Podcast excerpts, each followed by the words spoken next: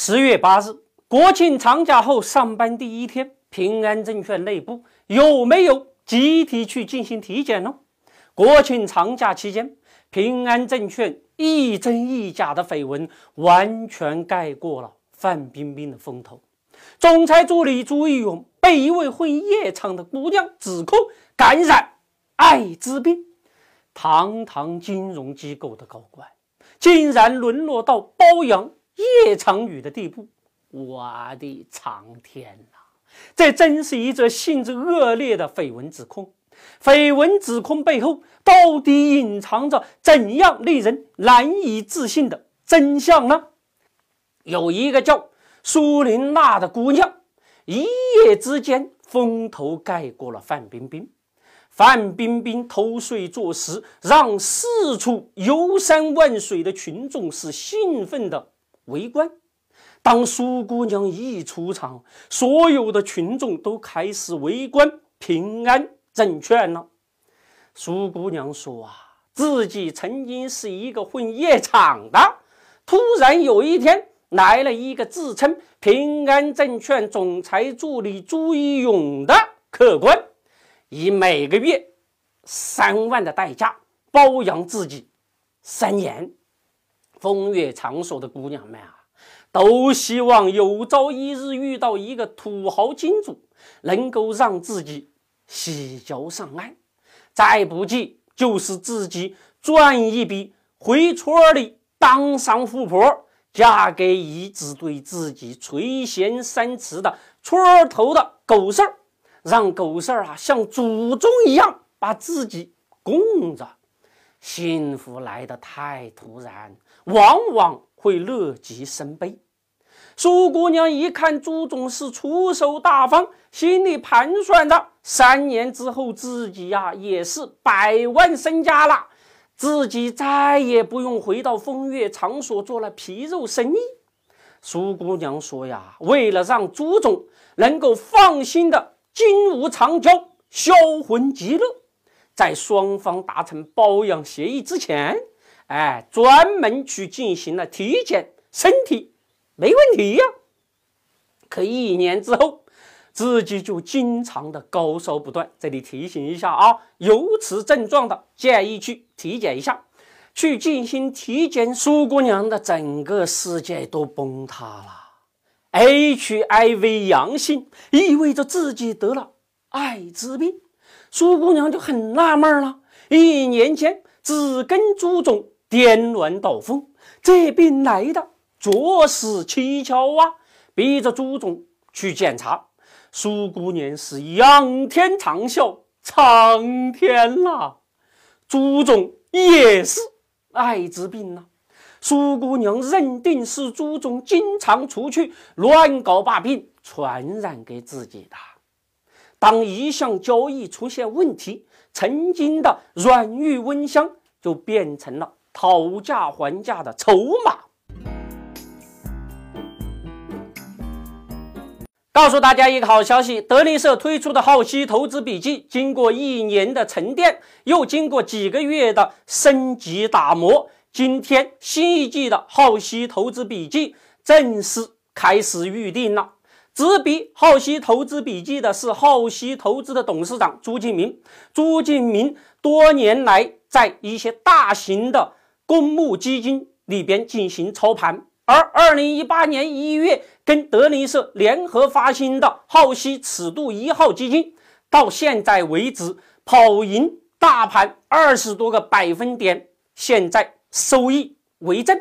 而这一次新的浩熙投资笔记，除了增加了基金稳健等不同策略的投资思路以外，还有每个月。只要订了我们新一季的浩熙投资笔记的同学，可以参加每个月的投资策略会，跟浩熙投资的团队进行线上的投资策略的分享。苏姑娘公布的聊天记录看，朱总提出两人一起吃进口药可以延缓生命。苏姑娘回村当富婆，让狗剩儿把自己当人上人的美梦破灭了，一怒之下向朱总讨要二百万的赔偿。两人的聊天记录显示，朱总说那么多钱自己一下给不了。苏姑娘很生气啊，说你去夜总会怎么有钱的呀？朱总啊，很是无奈，说你要二百万，我去哪里给你呀？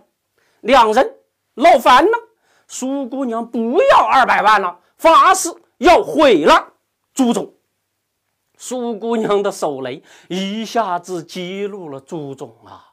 朱总说：“那完全是造谣，我报警了。”可问题是，平安集团现在却要员工们去查艾滋病，到底谁在说谎呢？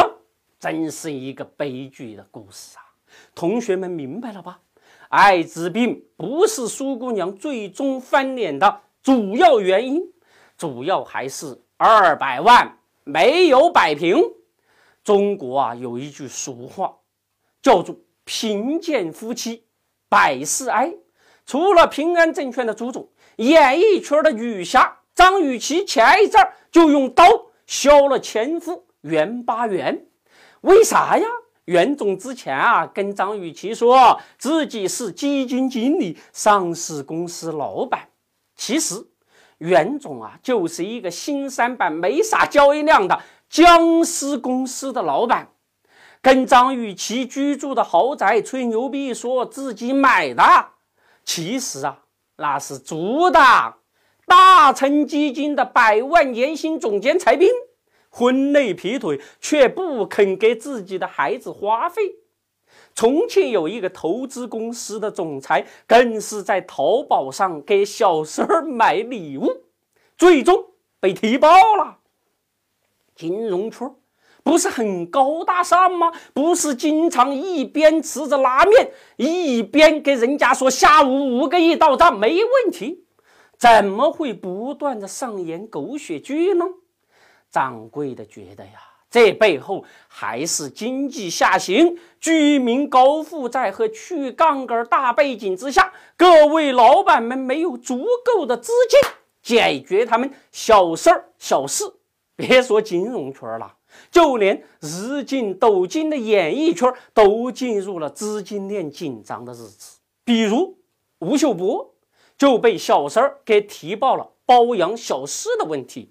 现在吴秀波投资的上市公司股票啊，那都跌成狗了，融资买入的股票大幅度的亏损，巨额的债务啊，恐怕才是吴秀波难以摆平后宫团的真正原因。